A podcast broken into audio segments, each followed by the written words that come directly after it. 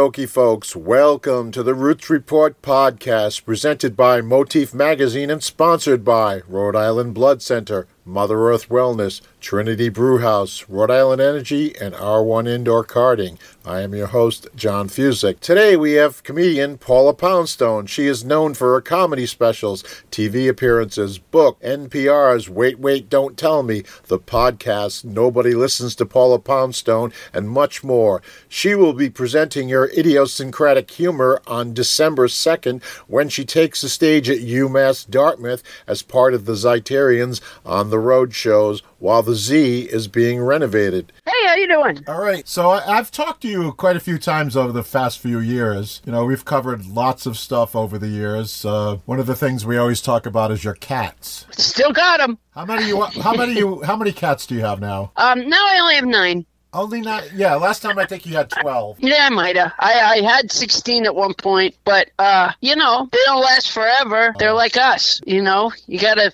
you gotta chase the ball with a bell in it while you can. Now, do you still have your dog? I have two dogs. Yeah, I have uh, uh one dog who's like 14, Is that the golden retriever? and then uh, he is no, he I don't know what he is. He's part German Shepherd and part something with long hair, so maybe part golden. And then my other dog, who looks like a golden retriever, she's part golden retriever and part Newfoundland. They're a lot of work. They're all worth it, though. They're, very, they're so worth it. Well, it's lovely to have the company. Oh yeah. But my uh, my the dog that looks like a golden retriever, she's uh, I, I don't know, is she three and a half, four maybe, and she tore her ACL, which is a CCL in a dog, I guess. But it is a tremendously expensive surgery, and then uh, you know tremendously expensive you know meds and and then uh, uh, she had the surgery and then i was told she was supposed to rest for two months which i have no idea what that even looks like uh, I, I, you know, it's just such a silly idea. But um, I did read to her from Old Old Yeller for the first couple of nights, so that she understood the options if the healing didn't go well.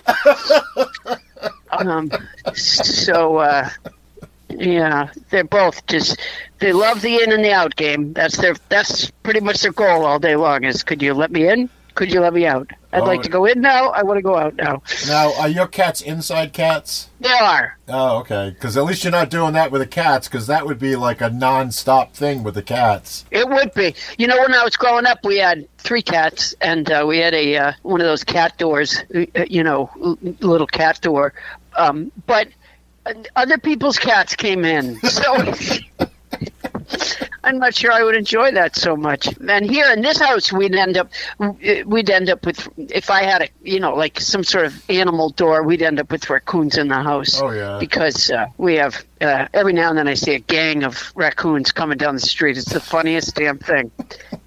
I feed them in my backyard often. We uh we have families of raccoons that hang out in the backyard. We during the summer we would hang out with them and play with the babies and stuff. Oh my gosh, they're so um, scary. No, I mean they're they're- adorable. they are, but they're- they're, scary. No, no, they're actually not. They just to come across that way. People have such a bad misconception about raccoons. They're they're very sweet and they're very nice and they're they're kind of like a little cross between a cat and a dog. And I mean, I was tickling the yeah, babies' but they, bellies they're and stuff. they're fighters. Oh, well- you know, if like I would never want my dogs to go uh, up against uh, a raccoon. I think the dog would get hurt. We um uh, a long time ago, I used to feed. Uh, I guess it was the first dog I had. Who I used to feed him on the porch.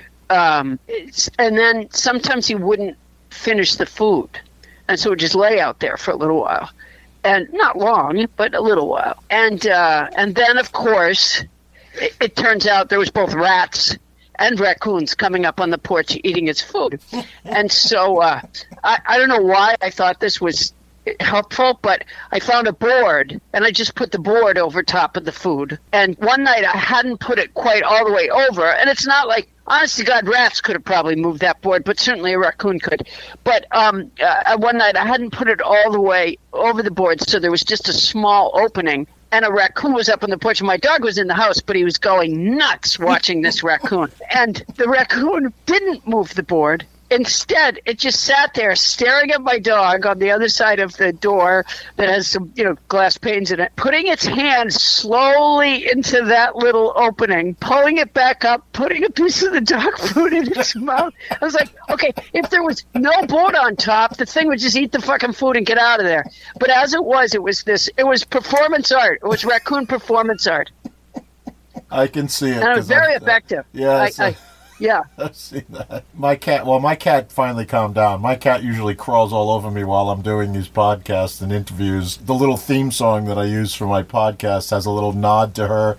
At the uh, end of the guitar part, there's a little ringing bells, and that's because periodically through a podcast, you can hear the little bell on her collar as she's climbing all over things and rubbing on everything. Oh yeah, during the stay-at-home order, when you know I had no idea how long it would last, or if if theaters would ever be able to open again. It was you know there was a period of time where we really didn't know what was happening, uh, you know, as a country. And uh, apparently Trump knew, and I guess Bob Woodward did, but they didn't feel the need to tell us. Um, so, still pissed at Bob Woodward. Um, eh, Trump, there's no point being pissed at. It was just, you know, you'll just be pissed all day. But Bob Woodward should have known better. But an anyway, so during that period of time, I did that thing. I always forget what it's called. Shoot, I think it starts with a C. Um, it's the thing where people can buy. You can make these personalized videos to people through an app. Oh they, yeah, and- yeah. I, I know what you're talking about. Um, I yeah, can't I think of the cannot for the life of me. I think I've blocked it because it was such a horrible period of time.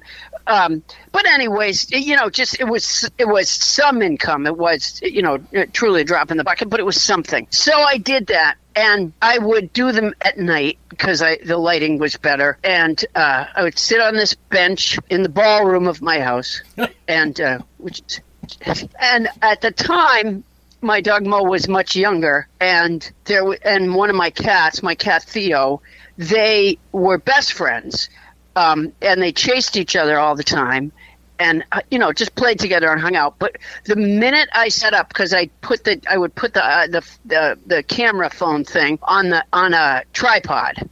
The minute I set that stupid tripod up, they would feel the need to run through the legs of it. And you know, all I wanted was to get this stuff done. You, you know, uh, I mean, I wanted to do the best job that I could, but I really wanted to get it over with. And and, and a lot of this time too was when, it, it, you know, it was over the summer. It was roasting hot, so I did that thing where I, you know, I wore a button-down shirt and a tie up top, and then on the bottom I, I had shorts, um, and you know, no no one was the wiser. But you know, I'd almost be done making a video. And by the way, it turns out most people do them for about thirty seconds. Mine were like ten minutes, fifteen minutes. You know, I was, never occurred to me that you were just supposed to say happy birthday and be done with it. So I'm doing like full on productions. I did a I, I did a performance of Midsummer Night's Dream in one of them. I think I just I really went all all out. I did Equus. Uh, Well, they got of- their money's worth. really- Definitely got their yeah, money's worth. I would almost be done with the damn thing when the dog and cat would feel the need to run through the, the legs of the tripod. And of course, it would make the camera go. Uh, and I had, uh, I, I, the neighbors must have heard me screaming at those animals. I'm like, would you get the fuck out of here? but it, if I had just put them in the other room, you know, then they would have barked and whined, and uh, uh, you know, you're at their mercy. That's the problem. You're at their mercy. Well, you know, it adds to a little, it adds a little uh, excitement to it. I mean, usually I, you hear me yelling at my cat when I'm like, when she's starting to heave, and I have to like run and grab something to catch the puke with, so she doesn't. Oh, are you able to do that? Sometimes, sometimes I do. I sometimes I can catch it, but sometimes I can't because if it's on the other side of the room and I'm in bed, I'm like, yeah, I'll, I'll just get it later. I'll tell you something. Uh, with all the cats I have, I would be goddamn Jackie Joyner Kersee by now if I had had to run every time my cats threw up. Isn't it amazing great- how much they great- throw up? Oh, honestly, yeah, everything everything makes them a little bit nauseated. I, I think now because my cats are Democrats, and so they see they see what's going on in the world, and it just makes them nauseated, and I don't blame them for that. Well, at least yesterday's uh, election results were more a little more on the positive side. So hopefully we're swinging. Yeah, there were some positive things yesterday. I, you know, I don't think you can draw too many conclusions about it, but uh, you know, because there's this wild card of insanity. Yeah, I know. It's, um, it's insane. that we're that It we're dealing really with, is. and I, I really believe it is insanity. I, Oh, it I is. really do. I think it's a And, you it's know, a collective mental illness that's taken over the country. Yes, yes, without a doubt. Um, all right, here's a weird idea that I think really has legs, which is this. Um, so I have a podcast. It's called Nobody Listens to Paula Poundstone, and um, uh, we have a guest. That probably the, the person. Uh, it, it's a comedy podcast. Uh, mostly extremely silly, but we but we do on most episodes interview someone with real information to share. I mean, we generally make jokes about the real information, but the listener is getting real information on a topic that you know can somehow you know help in adulthood. And we found a woman who was a professor in North Carolina, Eleanor Spicer Rice, and she um I forget we had an episode I think oh uh, I know what it was about. With the when we first met her it was uh, she was our guest uh, I interviewed her about ants are so fascinating and then it went from there to you know sort of uh, you know a bigger expanse of bugs um, and then uh, we interviewed her one time because she had a book coming out, and the book was about microbes. Now, I don't know anything about microbes. Um, so uh, it was a children's book about microbes, which is especially weird. But um, w- what she told us was that you know it, it, we all have microbes on the outside of our bodies and on the inside of our bodies. Now, what I what I'm not certain about is if we have the same microbes as like you know like my dogs have microbes on them but are, do we share microbes or are there human specific microbes? This i don't know. But there are microbes on every living thing i think. Uh, she told us about a behavior that the microbes have with ladybugs which is this. They can uh, the microbes job like most species are, are to create more of them and one of the ways that they do that when the ones that are on the ladybugs they can eat out the brains of I think it was male ladybugs and cause and then they sort of take over. It's like a, it's like a James Bond movie where you know somebody punches the guy who's at the helm of a ship and then they take over the helm of the ship. So now the microbes have taken over the helm of the ladybug's uh, brain and then they can cause the ladybug to I don't know, go among other, go among the female lady, but to, to have a behavior that can help the microbes reproduce, but is not in the best interest of the ladybug. And so when she was describing this to us, all of a sudden I was like, that's what happened. That's what's wrong with us. It's microbes. It, it's got to be microbes because over and over again, you, you, you, the question that we wrestle with is why are people voting not in their own best interest? Hmm. And and I'm not talking about people are trying to be philanthropic or trying to be selfless. That's not what it is. But you know, why would poor people? Right, vote for someone who never lowered their taxes, lowered the rich people's taxes. Right, what right. what is that? So, uh, you know, and doesn't do anything for them, and clearly doesn't care about them, and then asks them for money when he's in legal trouble. It makes no sense. It and they do it. I know it's It's it's got you're right. It's I, I don't think it's any nuttier, you know, if never knowing about the, the microbes and the ladybugs before when I heard about it, I was just like, well that's that's insane. That's like sci-fi stuff. And then I was like, no, you know what? That's us. Now I don't know how you I I don't know if there's any microbe repellent you can use to like spray around your head and shoulders, kind of keep them away from your brain, but I would recommend it. almost sounds like an episode of the X Files. Like the the the, the uh, aliens are getting getting the human species ready for them to go over. They're just getting as many people subservient to stupidity as possible. Then they just take over. Yeah. Who yeah. knows? Who knows? Or we're part of a uh, yeah, or, we're part of a grander scheme where we're just like a pinball machine. and we're the you know, we're, and and, then- we're resilient. We're we're we're not receptive. You and I and people like us are not receptive to this this stuff. We're immune from it, so we're in trouble in some Well, other way. Yeah, for now we're going to be caged eventually. Yeah, well, that may happen. That that may happen. Like I mean, we may just be caged because I mean, Trump hasn't actually said my name, but I do think that I'm, you know, I don't think I'm on the top of the enemies list, but I, I would certainly be on the enemies list. Oh, I'm sure um, I would be too. As long as you know, if he knew who I was, I mean, well, you're you're you're an atheist, right? You you know you're not a believer. I am. So, I mean, no. that with the Christo-fascism that's going on drives oh. me nuts. I mean, that kind of stuff. Horrifying. I mean, that's another form of mental illness that really boggles my mind. Are people who, I mean, I don't, yes. I don't mind people who believe and just use it for their own personal mental health to believe in something. That's fine. That's like, you know, having a rabbit's foot or a lucky clover, you know, it's all in the same field for me. That's you know, if that's what you believe, your superstitions, you want to believe that, that's fine. But when you start imposing your superstition superstitions on me, that's when there's a problem, and that's when I get worried and very irked. And I'm sure you feel the same. I do feel the same, and and also it's you know it was one of the motivators of the country forming to you know everybody who likes to oh, the founders the founders well geez that was kind of a big thing uh, mike johnson you know that interview where he said uh, people ask me what's my what was it what's wasn't agenda it was what's my you know, was my philosophy or something like that. He said, you know what I'm talking about? And he mm-hmm. said, he said, I can tell you, you you just take that, take the Bible off your shelf and read it, and that'll tell you it, the word isn't philosophy, but it's something like that.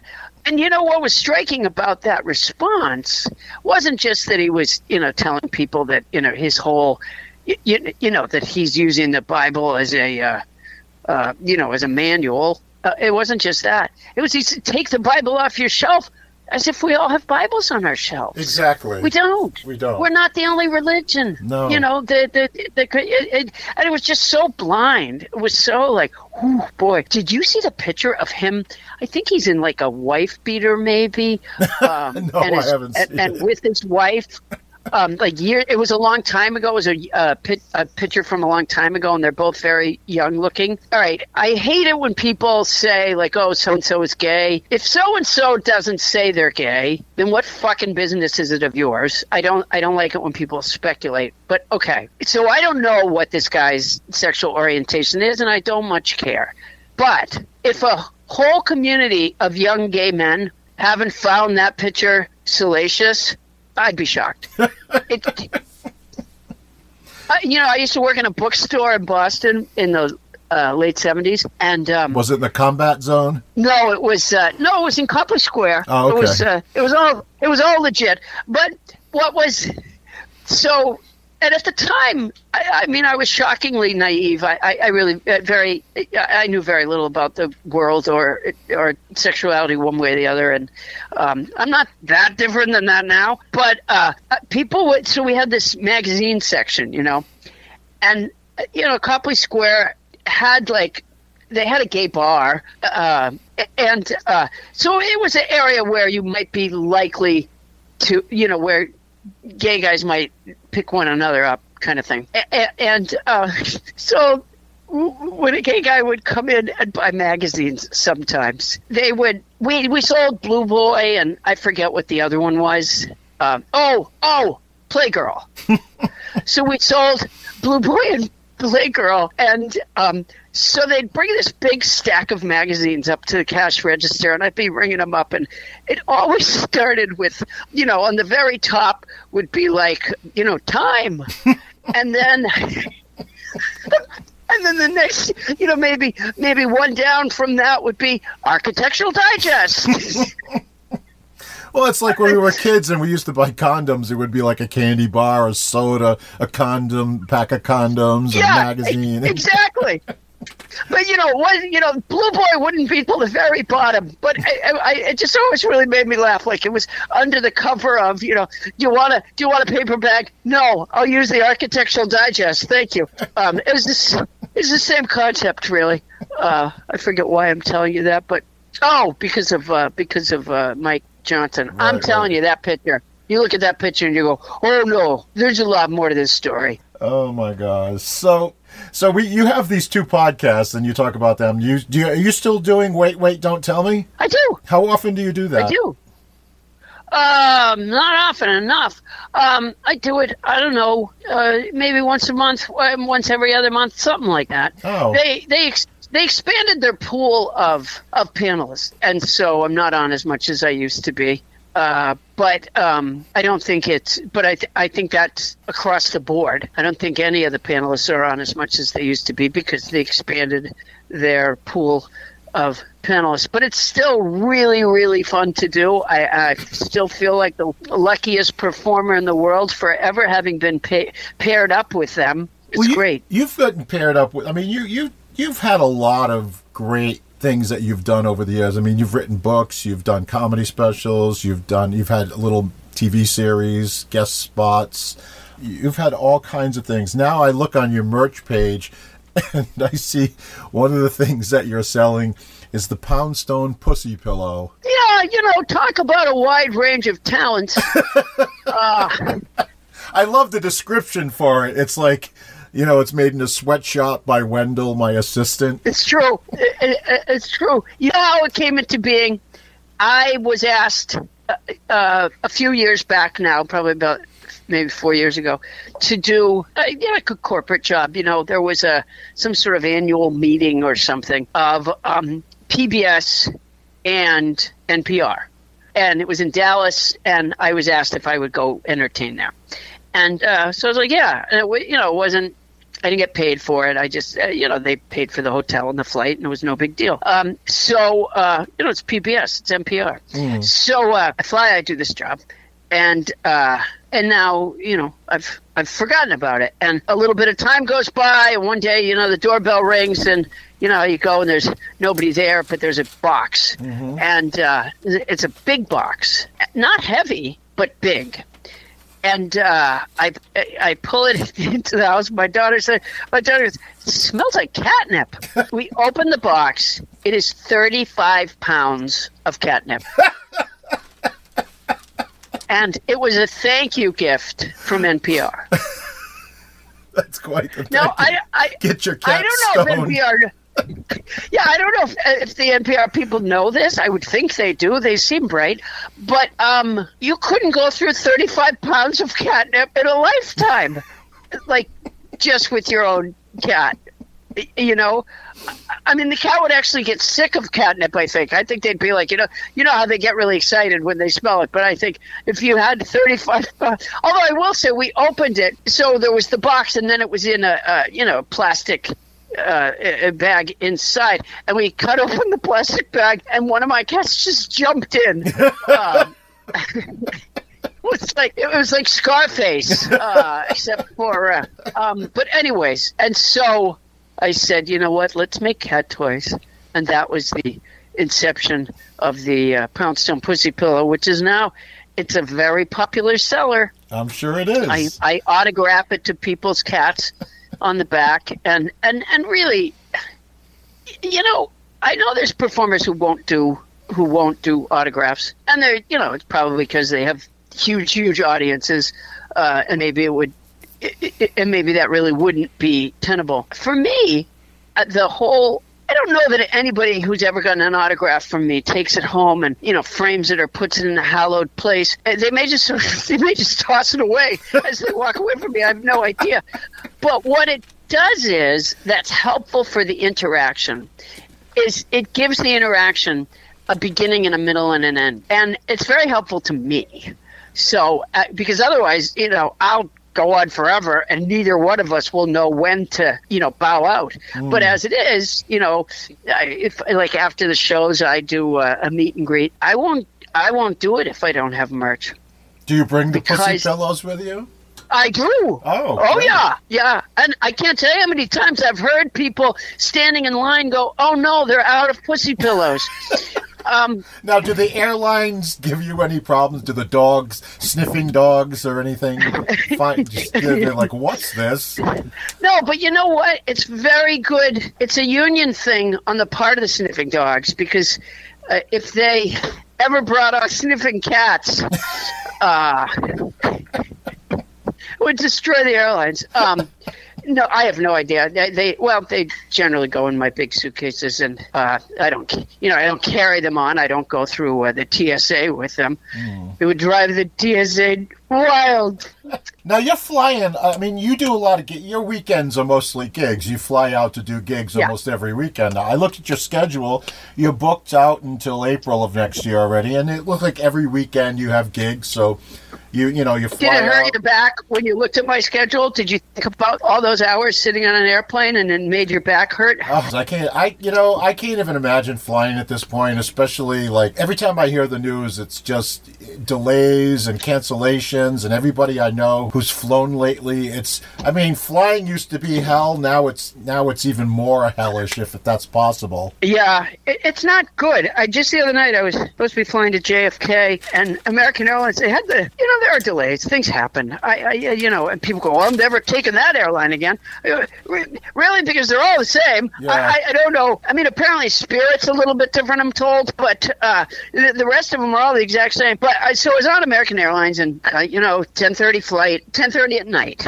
Uh, so I'm going to take the red eye to JFK, and and then I had to be driven to another town from there. So uh, you know, so I'm there promptly at a you know at the gate. I'm looking at how many minutes till we board, blah blah blah, and in a little while, of course, I look up and there's you know, oh delayed till 11:30. Oh okay, and then you know 11:30 comes and goes. They haven't said anything about it, and now people are starting to line up at the desk, which they hate. So they go, uh, they go, we're going to tell you, uh, you know, sorry for the inconvenience. We're going to tell you in 15 minutes if the flight's delayed or canceled. Oh, Uh, you know, it's so you know, I don't know. A while goes by, and finally, you know, it's well, it's delayed. And so you think, okay, you know, I can wait. Okay, delayed until 10 o'clock in the morning. Oh, that I've never experienced. Wow. Well, if I flew at 10 o'clock in the morning, I wouldn't make it to my job on time. And I'm only there for one night. There's no point going. Right. Right. So I had to, you know, uh, it was a big night of, and then yeah, so I had to switch airlines, which meant I had to go get my bags, which meant I had to go back out through security,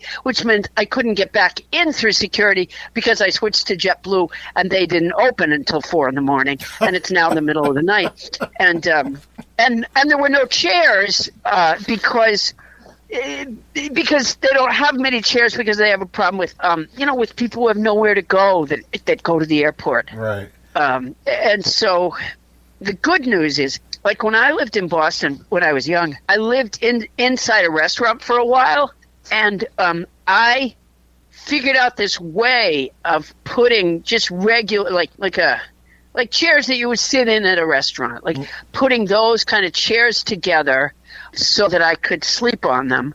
And so I was able to use that same sleep technology to shove my suitcases together and sleep on top of them. The truth is, it was actually more comfortable than sleeping here in my house. Now, how many of the animals sleep with you? That's the question. my dogs, I don't let the cat sleep with me anymore because there was some territorial peeing and it's just too much for me to cope with. I'm like, guys, could you get, yeah, could, could you get a label gun, maybe something like that? They would, they pee on me to tell the others that I'm their special someone, and that is just not what you want to be woken up with. No, it- Um, it's not. No, no. So yeah, so me and the dog sleep together. It's good. I saw I saw on your website you have uh, these exercise videos. Now, are those new or old? I can't tell because it's not dated. Are those Oh, uh, not real. uh, You know, uh, not real recent. I'm still doing exercises, but they're not real. N- not real recent. Uh, a couple years ago, I think I made the, Oh, because I'm watching with, it, Uh, and you're doing jumping jacks, and you're talking, and I'll be like, number one, I wouldn't have been able to do the amount of jumping jacks you did. Number two is, I don't think I'd be able to utter a word while I was jumping, doing jumping jacks, because I think I would be gras- gasping for breath and trying not to die of a heart attack. well, it is the hard part, um, and that was the thing. I never counted when I did those um, because. Yeah, I figured. Yeah, when I'm done talking, that's when the, you know, like my fa- which I I still do occasionally. I started doing TikTok videos, and I still occasionally do uh, uh, plank therapy, where um, for a video where I do a plank and then I promote the theaters that I'm going to while I'm planking. And I'm pretty sure um, because my regular nightly plank that I do while I do what I call my improvements uh, are uh, three three minutes and fifteen seconds. But when I'm promoting where I'm going to be uh, while I'm planking, it's surely longer than three minutes and fifteen seconds. So there's something kind there's something helpful about talking instead of counting. It makes the time fly by faster. And you're killing two birds with one stone. The fact that you can even do that, I think I could probably do it for about three seconds before I'd collapse. Especially if I had to talk. Well, you know, you build up to it over time. so uh, I think I have some I, I have some vision problems, and I, I, I have glaucoma. And I said Oh. to the doctor one time, I go, you know, I wonder if it's not entirely a vision problem. I wonder if it's a brain problem, a processing problem, because sometimes I'm looking right at something and I do see it. I just don't know what it is. And in a few seconds, uh, like I, I figure it out, you, you know, or, or like, or like I'll come in my bedroom and I'll I'll be looking for a dog. My dogs are big, and my bedroom is small, and I'll be like angrily calling the dog because I don't understand where they are, and they're right in front of me. Even the dogs are like, "What the fuck? I'm right here. What do you want?" well, you know, I, it's you know I'm we're we're pretty much the same age, so I mean I, that's happens to me too. I mean I'm like I I don't know if it's age related, if we're just getting into that part where we're just starting to get little slippage of the brain. Uh, I don't know. It, it it's the Yeah, I- neurons I aren't feel- working as fast. or is it the microbes? We have no way of knowing. Maybe maybe they like Something. make older stuff now. They they like I'd rather be, I'd rather go blind than uh, you know be a trumper. Uh, I, I, I'd, I'd rather. I think uh, Dana Carvey used to say, I don't know, I forget what prompted him to say this. He used to talk about somebody being a head on a dish, and I, I would rather be just a head on a dish than be a Trump supporter. Now, I, I know a lot of your comedy is off the cuff. I mean, you you are a very you're probably one of the best off the cuff comics there are because you your shows are like very organic. They just I mean, you have a plan in mind, I'm sure, but when you get to the show, you know, everything it's bounce off the audience. It's, you know, what happened to you on the way to the show and it's all very fresh. And you're you're known for not doing the same thing every night. I mean, you could go to your show three nights in a row and you'd see three completely different shows.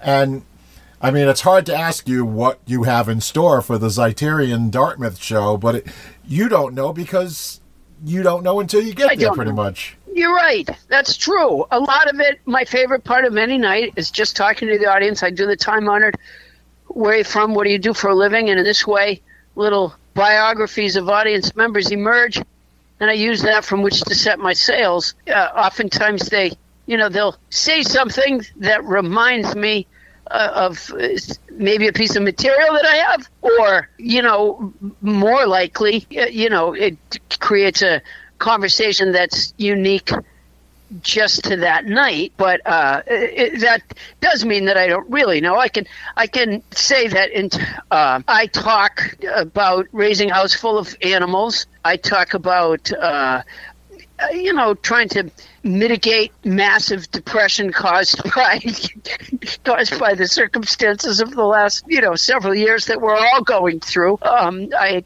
I talk about trying to pay attention to the news well enough to cast a, a halfway decent vote, and uh, and beyond that, I really don't much know. Well, that's I mean that's actually a good thing, and you've been at it. I mean, you've been at it for forty what forty three years now. I think what year is it? Twenty three. I think it's forty four years now. I think. 44, Is that right? Am I doing the math right? Yeah, that's I probably. started in '79. Yeah, Yeah, that's 44. yeah.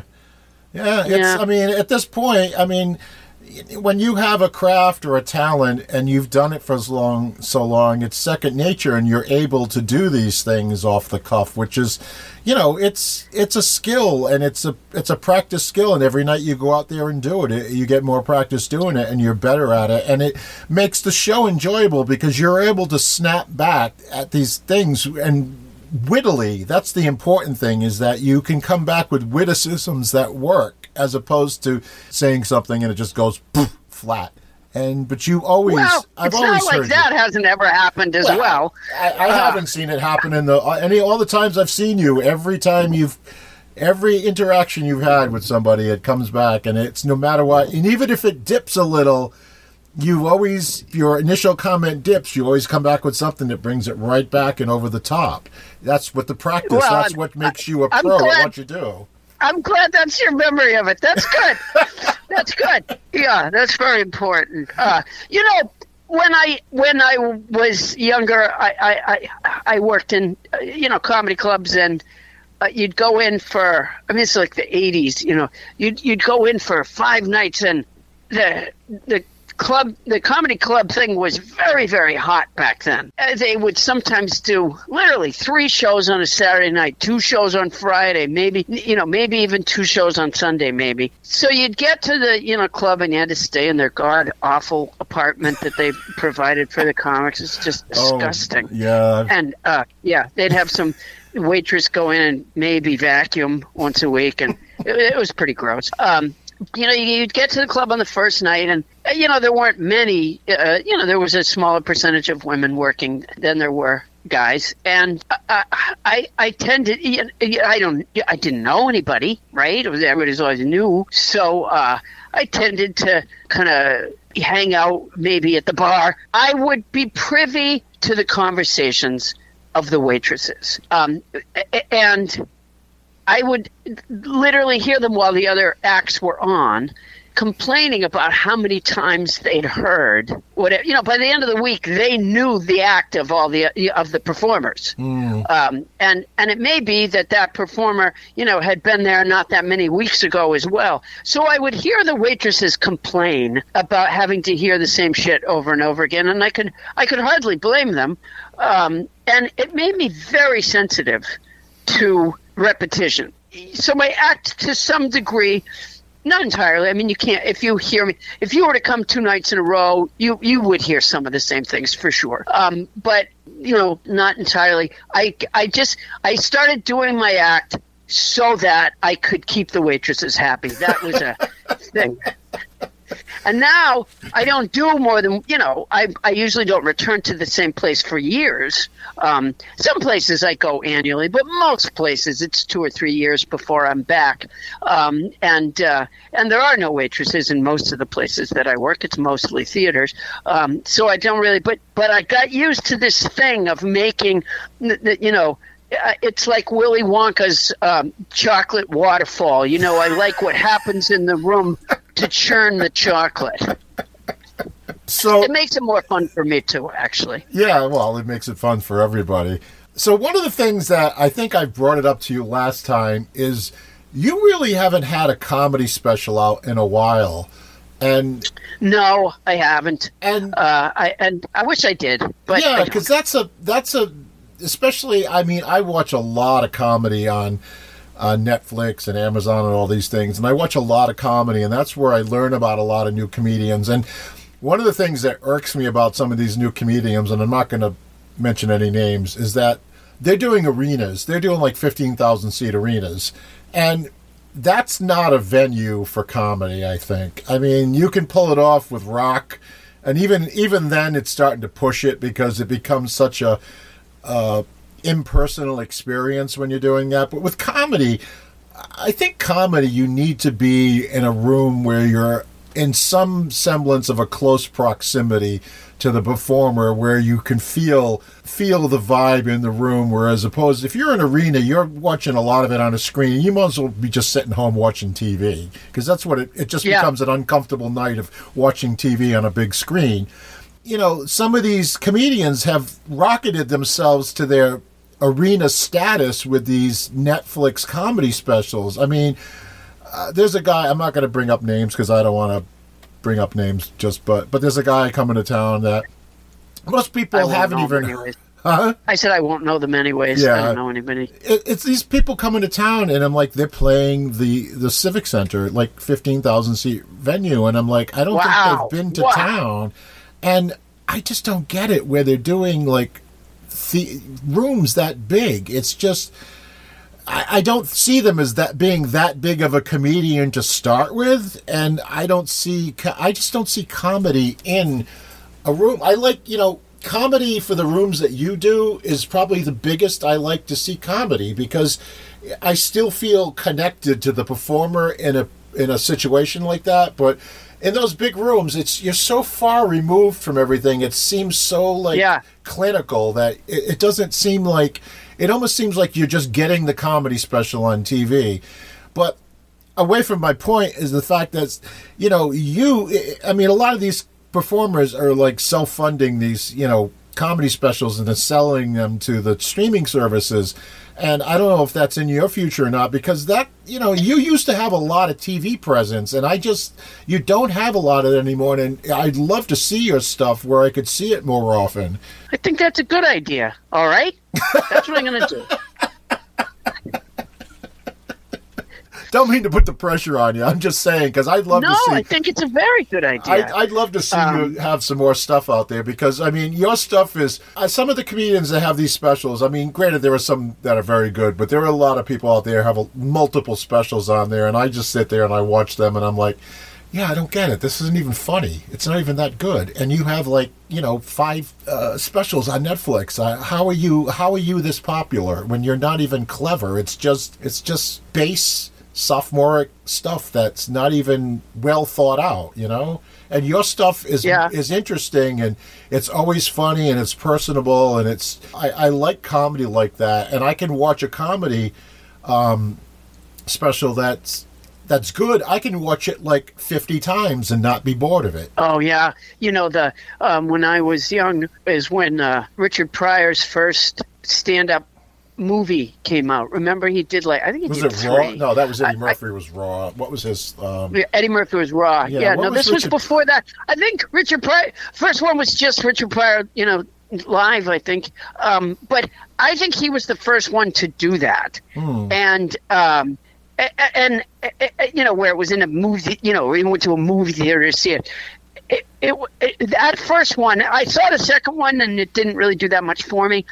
Um, but that first one was one of the most brilliant things you'll ever see. Oh yeah, I mean that, Um, the comedy that came out of that that era was great, and those. I mean, if Richard Pryor was still around, he'd be he'd be doing arenas at this point because, you know, he would be that funny because he was that good. I mean, and I think George Carlin. George Carlin would be doing arenas at this point too. I mean, he was doing smaller theaters just before he died. Although maybe they would have the good sense not to. well, that's You know, that's what I would hope. maybe they would have the good sense to keep it. You know, uh, y- y- y- you know, to hold on to the magical part. Well, it, you know, comedians like I, I mean, I, I'm a Bill Burr fan. I mean, he's a hometown mass guy, guy like you're a mass person, and you know, I remember seeing him like two weeks solid sold out at the Wilbur Theater, and I would, I could see that the Wilbur is a nice theater. It's small, but then Yeah. last year he did like uh, I don't know how many dates he was like doing Fenway Park, and I'm like. Oh my God, that seems like a terrible idea. Yeah, I just didn't get it. It was like Fenway Park for comedy. I mean, Yeah. it- I mean, I went to see uh, Paul McCartney at Fenway Park. That's a whole different animal. I mean, that's like Yeah. that's that's Paul McCartney. That's something that's a rare treat, and you're trying to get. You know, Paul McCartney is eighty. You know, and you want to see him before there's no more Paul McCartney. So, but but it's Yeah, like yeah. to see somebody a comedian at a at a venue that big. I just don't get it, but you know he's doing it and he does well. So i mean I, I give it i give him the credit for doing it and doing it well but i just you know i'd rather see somebody like you and in a theater like you do because you interact with the crowd um, I don't even think the crowd's close enough for these comedians to even interact with a human. I'm sure there's barricades, and you know the closest person to them is probably 20 feet away, and they're lucky if they Yeah, could see him. yeah. So anyway, we're off on a tangent. I'm really famous for getting off on tangents, and I think you are too. And that's why we've Oh, talked. oh, yeah. that's I'm- why we've I'm- talked so long. I'm a big tangent person. Well, it's been fun talking with you. No, I'm glad. I've, I like. I love talking to you. You're one of my favorite people to talk to. I think we've spoken a half dozen times over the years, and I've seen you quite a few times. Hopefully, I'll see you on December second at UMass in Dartmouth. I look forward to. Uh, always look forward to your shows. It's always fun. And uh, thank you for taking the time and, and talking to me all this time, a long time. And uh, It was nice talking with you. yeah, and uh, hope you have a rest of your day and give all your, your critters a pat on the head for me. All All right. Thank you so much. All right, Paula. Thank you. I'll see you soon. Take care. Take care. Bye bye. Okie dokie. Thanks to comedian Paula Poundstone for being part of this episode of the Roots Report podcast. Paula will be at UMass Dartmouth as part of the Zeiterion's on the Road shows on December 2nd. For more, look what the cat dragged in at zeiterion.org. That's Z E I T E R I O N dot org. The Roots Report podcast is presented by Motif Magazine and sponsored by Rhode Island Blood Center, Mother Earth Wellness, Trinity Brewhouse, Rhode Island Energy, and R1 Indoor Karting. Thanks for listening. Música